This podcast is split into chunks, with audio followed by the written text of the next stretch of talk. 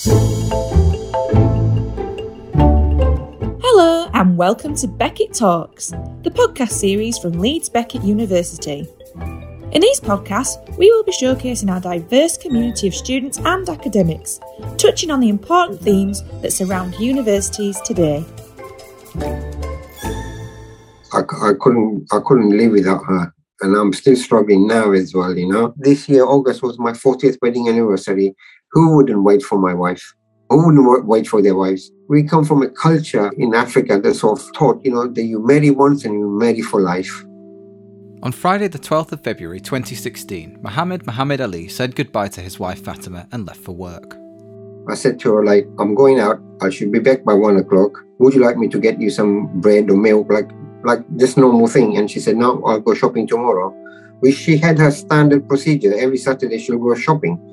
And every Friday she'll never go out. No matter what happened, unless it was absolutely urgent or necessary, she never went out on Friday. But this particular Friday, Fatima did go out, and Mohammed has been waiting almost six years for her return. I'm Tim Woodson, and in this episode of Beckett Talks, we're going to explore the strange circumstances of Fatima's disappearance and explain what a new team of students, academics, and former police officers at Leeds Beckett University is doing to get to the truth of what happened that day. When Muhammad talks about Fatima, he describes a woman of great energy and life. She called them my girly boys. I know she adored Boy George, absolutely. Uh, when he would be coming here on top of the pops and things like that, oh, she she would just tell all of us to stay quiet. She came from Zanzibar, so she used to adore Freddie Mercury, you know, because he was born in Zanzibar. He was always colorful, and that's what it was. Fatima was always colorful, you know, very religious as well, you know. We both went to Catholic school in Tanzania, you know, so it was quite an upbringing for us, you know, that we were living with within the religion sector of every religion, you know. Mohammed was about 23 years old when he first met Fatima in Dar es Salaam, Tanzania. In UK, as you know, it was the hippie mod time, you know, the old rock and roll, you know. Obviously, my parents were really worried about me being the baby of the family, you know, and I had my elder brother here. So they sort of said to me, you need to settle down and settle down. And I was like, nah, nah, nah, nah. So my sister introduced me to Fatima, you know, and in the beginning, she just bluntly said no. I never trusted boys from Europe anyway. That's that's the culture there. but slowly, slowly, you know, I sort of convinced her, you know. Before I came back here, we decided to get engaged then, you know, and I came back here. And after six months, I went back again, stayed there for six months, and uh, we married. She was only 18, very nice, young, beautiful, you know, she was still going to her sixth form at that time, you know. Mohammed and Fatima spent six months in Tanzania before moving to the UK so that Mohammed could finish his studies and settle down as a couple. But it took a long time for Fatima to feel at home here she was never happy in the first six to eight months, you know. She still missed her home. She missed her parents, you know, the culture, the religion, because it wasn't religious here, you know, like I wasn't that religious. As fate happens, you know, she became pregnant with my first child, daughter, and things then started to move nicely for us because obviously she knew she'd become a mother and I'll become a father. And we knew the responsibility we had to take, you know. And my first daughter was born in 1984 and we were both very young at the time. With a new sense of purpose, Fatima was now able to fully move forward and create a life for herself and her family in the UK. Yeah, once she had the first child, she settled down quite nicely, you know, and she was she she was a housewife. She never went out to work, you know. I was finishing off my studies and working part time in the evenings, you know, trying to support her and the family, you know, and the baby and everybody, you know. And we started making a good life here, you know. She was absolutely devout to our children and grandchildren. Uh, always put us first before her. And in the last 16 years, uh, when my son started going to his secondary school, she started going out to work. So she was working for a local company here in, in Newhaven. A very good job, you know. Uh, and she settled down quite nicely, yes. So, when Mohammed was getting ready for work at their home in Newhaven, East Sussex, on the morning of Friday, 12th February 2016, there was nothing in Fatima's behaviour that would suggest anything out of the ordinary. Fatima was a very devout religious person. So, on Fridays, she never went to work, you know, because Friday was quite religious for her to do prayers and everything. And uh, all those years, she she wake up early at 4, 4.30 a.m., do her prayers, which she did on that day, woke me up, I did my prayers, and then she said to me, oh, I've got your breakfast ready I came down, it was about quarter to seven, had my breakfast, and about 20 past 7, 25 past 7, I say I'm going. So I just left. And that's that's the last word I, I say. I say, see you left at 1 o'clock. Those are the last few words I said to her, and that was it. On his way to work, Mohammed made a small detour to the post office to pick up a Valentine's Day present that he and his son had organised for Fatima. He later returned at his usual time of 1 pm. As soon as I came home, I knew something was not right because usually, you know, if I come home, there'll be something, some noise, either music playing, you know, Quran playing, or I'll hear some noise in the kitchen of cooking or something. So on this day, it was quite unusual. So I came in, the house seemed very quiet. So I came in here straight away and she wasn't here. I shouted from, from the lounge, like Fatima, Fatima. Didn't hear a sound, you know. I noticed on the table here the keys, car keys, everything was here, her purse, handbag, everything was here. This is especially strange. Fatima would never leave home without a handbag, phone, and keys. If Fatima left the house, she would usually take her car, but that was still sitting in the driveway. I first phoned my daughter. I said, Look, mum's not here, you know. It's very bizarre. I said, You know, it's quite unusual. And she says to me, Dad, go down to the beauty salon. She might want to cut her hair or do her hair, you know. So I went down to the village here, you know, and I said to the girl, you know, and they knew us because we are the only Asians here, you know. So they said, no, we haven't seen Fatima today. She has never come in today, you know. So I went, came back up here and uh, I started calling her mobile, but I, I, couldn't hear anything, you know. You know, it was ringing, but I couldn't get any answer. So I called my daughter again, and that's about quarter past two in the afternoon. I said, look, Faida, this doesn't sound right. And then she said, maybe she's going by bus and not taking a car. I said, well, that's very unusual. Because if she was going there, she would ask me to give her a lift. She wouldn't just jump on a bus on her own. And then she said, ring again, Dad, you know. So I started ringing again. Then I could hear the sound, and it was coming from upstairs in the bedroom. So I went up there, and the phone was on the bed. And I thought, that's bizarre. Definitely, this is something wrong. Because three things she will never go out without car, handbag, and phone. And that's when I started panicking. I said to my doctor, no, I'm going to call the police now. There's something, something's happened, you know. Uh, there was no forced entry in the house or anything because, you know, everything seemed normal here, you know. And that's when I called the police and my world fell apart. The police arrived within about 10 minutes and began making inquiries.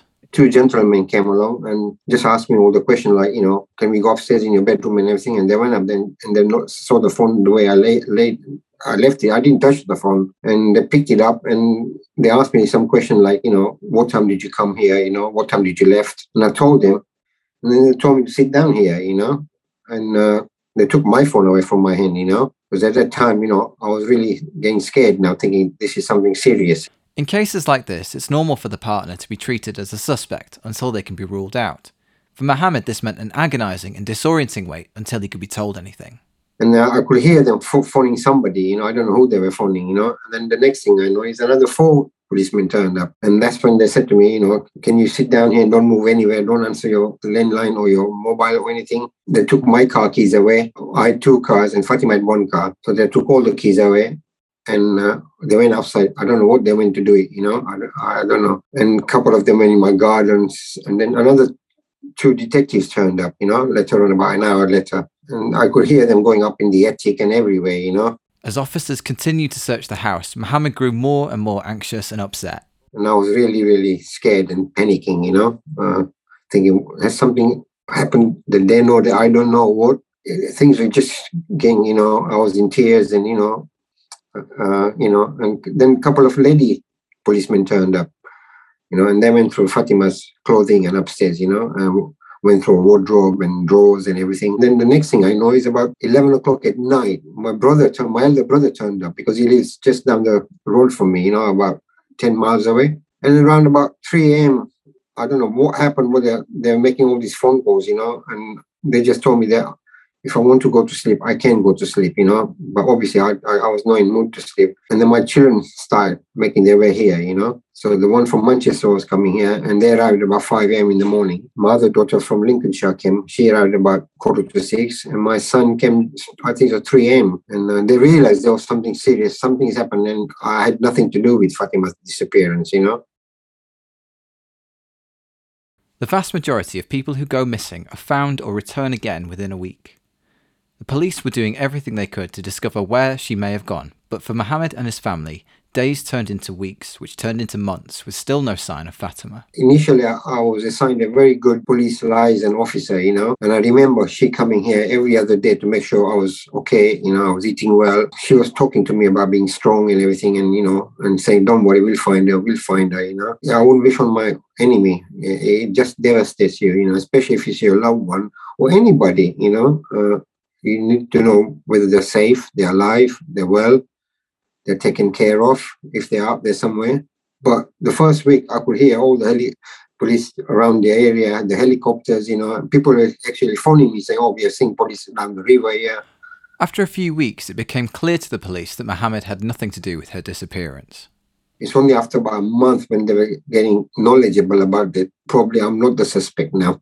I'm probably an innocent husband, you know, was just devastated, you know, and and they, they start telling me about what they're doing and how they're planning to search the area because we've got a lot of uh, area here where it's quite open, you know, mountainous area here outside here, you know, what they call the Sussex Downs, you know.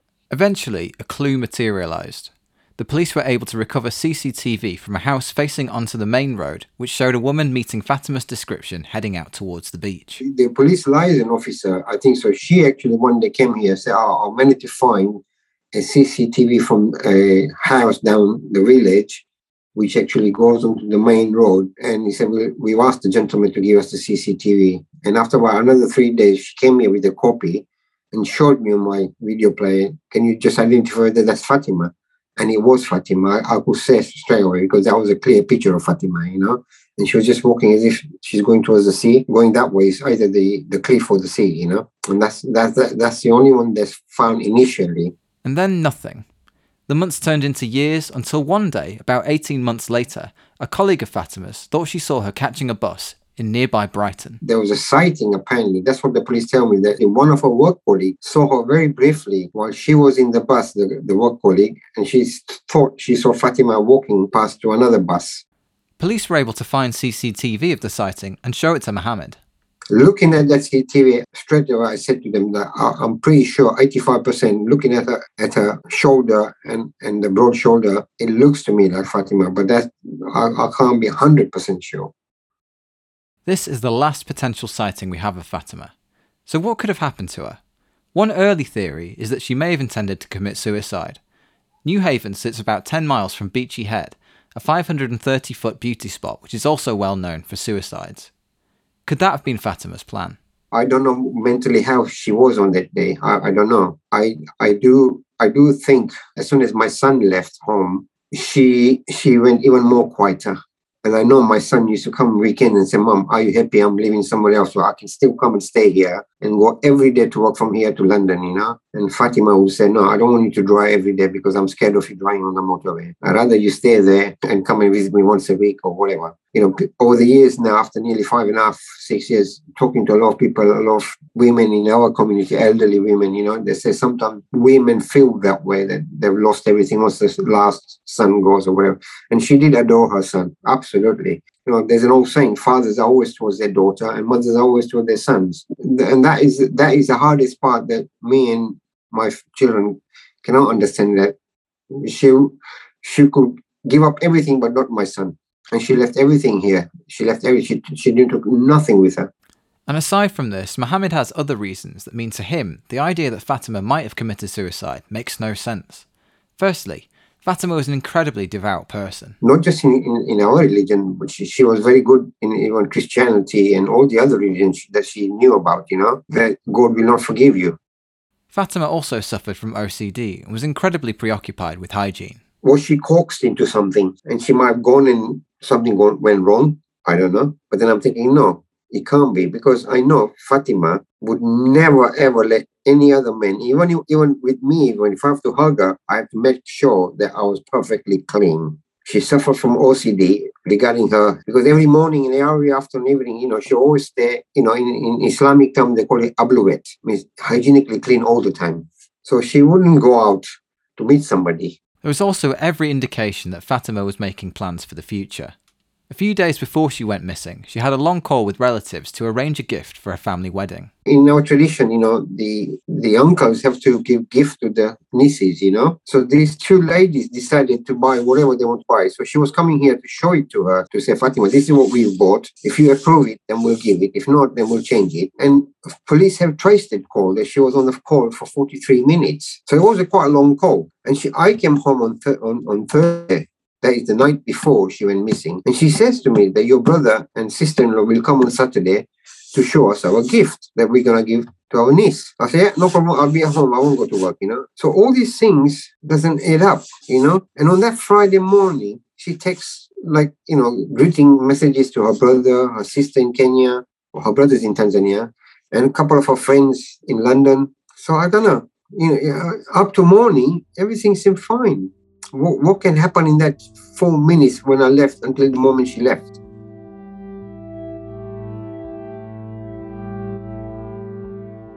So, what do we know?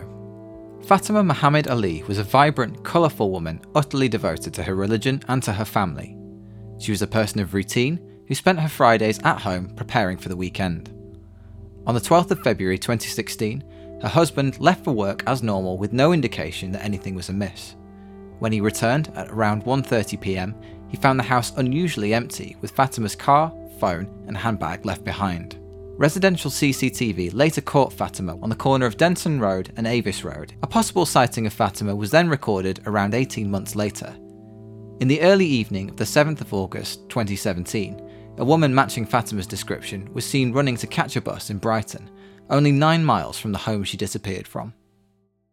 Since then, there has been no new information about Fatima's case, but a new team of students, academics, and former police officers at Leeds Beckett have picked up the trail. So, the cold case unit at Leeds Beckett University works alongside victims' families, police forces, and a charity to help progress long term, sometimes suspicious missing person cases and unsolved murders from across England and Wales. Kirsty Bennett is a lecturer in criminology with experience of working with cold case units. Within the unit, we have academics, former police officers. We work with police forces. We have students from criminology, criminology with psychology, and computer forensics. And we work with members of Locate International, which is a charity who have hundreds of members who specialise in lots of different areas within the criminal justice system. The unit is open for applications from students of these three courses, and it's an opportunity for them to work on live cases in a supported setting. Students get to work firsthand with the victims of missing person cases or perhaps cold case murders, and they really get to involve themselves in those circumstances to understand it from that different perspective but they also get to work with current and retired police officers. So for those who are interested in investigations or joining the police in some capacity, they get that first-hand experience that they can then apply to real life cases where families have been really disrupted for many periods and many years. This practical experience gives students a chance to use their knowledge outside the classroom and gain experience that really gives them a head start for their career. So, what does the unit do when they receive a case? So, one of the first things that we have to do when we've received that information is ensure that it is organised, managed in accordance with our data protection policies. We then organise it to adhere to our policies for managing information. And that's kind of the boring side of it. The next part of it is allocating it out to the various students, following up on different leads, making sure that it's been very thorough, it's all been fully exploited, and seeing whether there's any other options within that information that we might be able to take further. And we might be able to correspond some of that information with the information that we've already been working on for Fatima's case that's been provided by the family, the charity, and members of the public.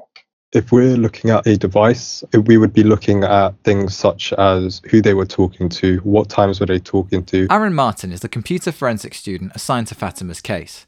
A key piece of evidence that the team have acquired is the phone that Fatima left behind if there's any geolocation data on stuff they were using, where stuff was sent from, or map wise as well. On top of that, we would look at their text messages, anything that's tried to be deleted uh, that we can restore. So it ties in all together. Nothing can be hidden basically. If there's something, if there's something there, then it's most likely that a digital forensics team will find it. So the computer forensics team have been with us from the very start and they work co- coinciding with the criminology students where we have an amalgamation of people with different skill sets, different ideas and different perspectives, which is really important. And because we do a lot of open source research, the computer forensics students are really beneficial in knowing how to search for the information, where to search for it, how to do it ethically, and also the best ways of presenting, organizing, and managing that information. And the phone is just one of them. So they've got technology that allows them to duplicate the material on the phone, extract it, and give us those records. We will use a cloning device which would clone the SIM card, the data on it and the original SIM card will not be affected. We will then look at that duplicated evidence of the phone and we would go through as much as we can, potentially every single thing that is on that phone in order to contribute to the case. So her text messages, who she was recently talking to, any messages she deleted with who she was talking to, calls that were made to or from her, and any kind of like internet history or cookie tokens or what sites she visited or what social medias contain her images, etc. If she was with certain people at certain times, any videos, anything to do with media. The time it takes to compile evidence from a device can really vary. It can range from potentially a month to three months or even six months. It depends on how much is there. If it's a phone with barely anything on it, we will try to find everything we can. However, if it's a device with a lot of information and data, it may take quite some time because looking through evidence bit by bit, there's so many folders and subfolders you have to go into to find what you're looking for. So you have to know where to look and the right places to look. Because Aaron and his colleagues are dealing with live evidence that may be handed over to the police to be used in court, they have to be extremely careful with how they process it. If we were to find something on there, we would take a screenshot of the evidence, say where we found it. It's kind of hard because when, when you start with the evidence, you have to make sure it's in an evidence bag. You have to have it kind of like a serial number, and you have to kind of photograph every single thing you're doing, the time it was found, where it was found, and how you found it, and how you can validate that that is what it is. So, because anyone can just turn around and say, "Oh, you photoshopped it," or "It's it's fake." With evidence and presenting evidence, you have to be very careful in how you process it and how you state it, because the defendants, if they have a lawyer, they the lawyer will be looking out for any little mistakes you made and if there if they do spot a mistake that makes it look like you've made quite a big error, then that could completely dismiss your case, even though you've worked months on building up the evidence. So, what is it that Aaron and the team are looking for that might help provide a breakthrough or a new avenue of inquiry? The best case scenario is that we find out who she was last talking to and who was where at what times as regards to who was in contact with her. So, if we're able to see her recent activity and nothing's been deleted, then we have a lot of potential to kind of have an in depth look into the case. However, if there's very minimal evidence, we'll have to try our best to obviously find any content that's been deleted or try to broaden what we can see and shine the light on the, the mobile device to kind of pinpoint any valuable information that could potentially help to resolve her case? So we're in a position after Mohammed asked us to take on his wife's case where we are liaising with Sussex Police, who are collating the case files for us to hand them over. They're being very cooperative, they're trying to facilitate developing Fatima's case. And we're very much looking at everything that's already happened with Fatima and seeing whether there's anywhere else that we can go. So we've spoken to police search advisors, um, the officers who were specifically assigned to the case, in order to identify exactly where the parameters were, what's been covered, and what's left where we can pick up on doing that. The team are already looking to experts to help flesh out the details of potential lines of inquiry. At this point, nothing has been ruled out there's a lot unknown surrounding the day that Fatima disappeared. And her last known sighting is into an area where it's not covered by CCTV. It's not covered by things like ANPR cameras for police to check vehicles. Um, obviously, it's the middle of February. It's it's cold. There's not going to be a lot of people walking around. So you have a very open interpretation that you can make about the case from where she went and what happened to her potentially from that area. So at the moment, it's keeping everything as a possibility. One of the first things that we wanted to clarify is which areas were searched. So the area in which Fatima disappeared is is vast. It's a lot of woodlands, a lot of open spaces, a lot of water. So clarifying exactly what's been searched, how it was searched, the level of detail and depth, and then also clarifying from experts what happens with tidal patterns, movement of potentially bodies in water, all those kind of aspects in order to piece together what might have happened and where Fatima may be now, if that is one of the outcomes of the case. Or if there was an accident and she stumbled into a river, perhaps it was February, it was quite cold, there'd been a storm a couple of days before. So because Fatima always was in her car, didn't often walk around those areas, whether she came across terrain that she wasn't used to. Those are all options as well that might indicate if she had come to some kind of accidental harm. The investigation may continue, but for Mohammed and his family, much of their life is still stuck in 2016. My children always said to me that, that don't touch anything in the bedroom, just leave it as it is all I do is go up there and dust things up and hover up. And I don't even now sleep in my bedroom sometimes, you know. I, I feel like, you know, maybe I may upset my son, you know. Uh, many times I said to her, like, oh, hey, let's have a look at mum's, you know, things in, in, in the drawers in case we can come up with some clues, you know. And he will say, no, just leave it, you know. And all, all the makeup, the perfume, everything, you know, everything just there. It's just, I suppose, you know, I don't know, it's mentally, that you don't want to disturb somebody's item. I don't know, sentimental thing, you know what I mean? The hole left in their lives from Fatima's disappearance is hard to fathom. I loved her so much because she was a very beautiful lady. She was a very good wife to me, a mother to my children, you know, took care of me, you know, come rain or shine. She was so devout, you know, and uh, always jolly, you know, always things that I wouldn't risk doing. She said, no, we'll go and do this, you know, like, you know, we'll, we'll be traveling. And I said, no, I don't want to sit in this car because it looks a bit scary. And she said, no, no, no, it's okay. We got to have fun, you know, we are on holiday. So she was quite she was also brave as well, you know, in lots of things compared to me at that time. For me, any kind of closure would be good for me in one way. I want to find her alive because I can't see her committing suicide unless I, uh, unless unless my mind is not right at the moment. Because I know religiously she wouldn't think that way. She wouldn't because she's talked to us. She's taught us as well. She's taught my children from early age what a good human should be the last confirmed sighting of Fatima was on the morning of Friday, 12th February 2016, on the corner of Denton Road and Avis Road in Newhaven, East Sussex. She's slim, around 5 foot tall, and has long black hair, and was wearing black boots, a beige coat, and a light white and grey scarf. There may still be people who have information that could help to piece together the events of that day. I will just say that look, there's a husband, there's children and grandchildren they're all waiting for some information. Whoever's got, if they know anything, at least let the police know. At least any other international organization know that you know that you're safe and well. Whatever you've gone through, if you've got any problems, there's always some help out there.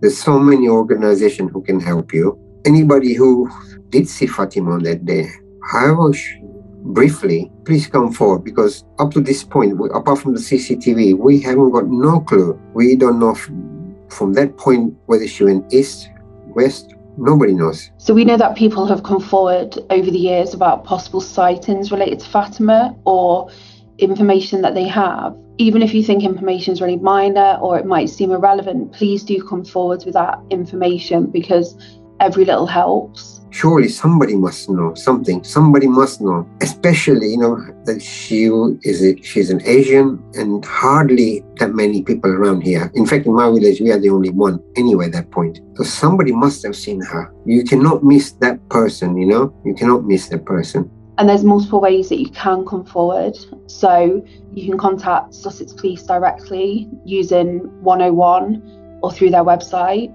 and you can ask to be put through to the missing person team. Alternatively, you can contact contact Leeds Beckett University directly, and we do have a website that you can access as well. And there's a form on there that allows you to come directly to me, and I can process your information as well. And uh, so please come forward, help us, help any organization who are trying to help us look and find Fatima. And uh, that one clue can, could be our, our lead. If you'd like to find out more about the Cold Case Unit or the School of Social Sciences, click the link in the description of this episode or search Leeds Beckett School of Social Sciences. The Beckett Talk podcasts are released every Tuesday, so don't forget to check our social media channels on Instagram, Twitter, or Facebook to find out more details on our next episode. See you next week.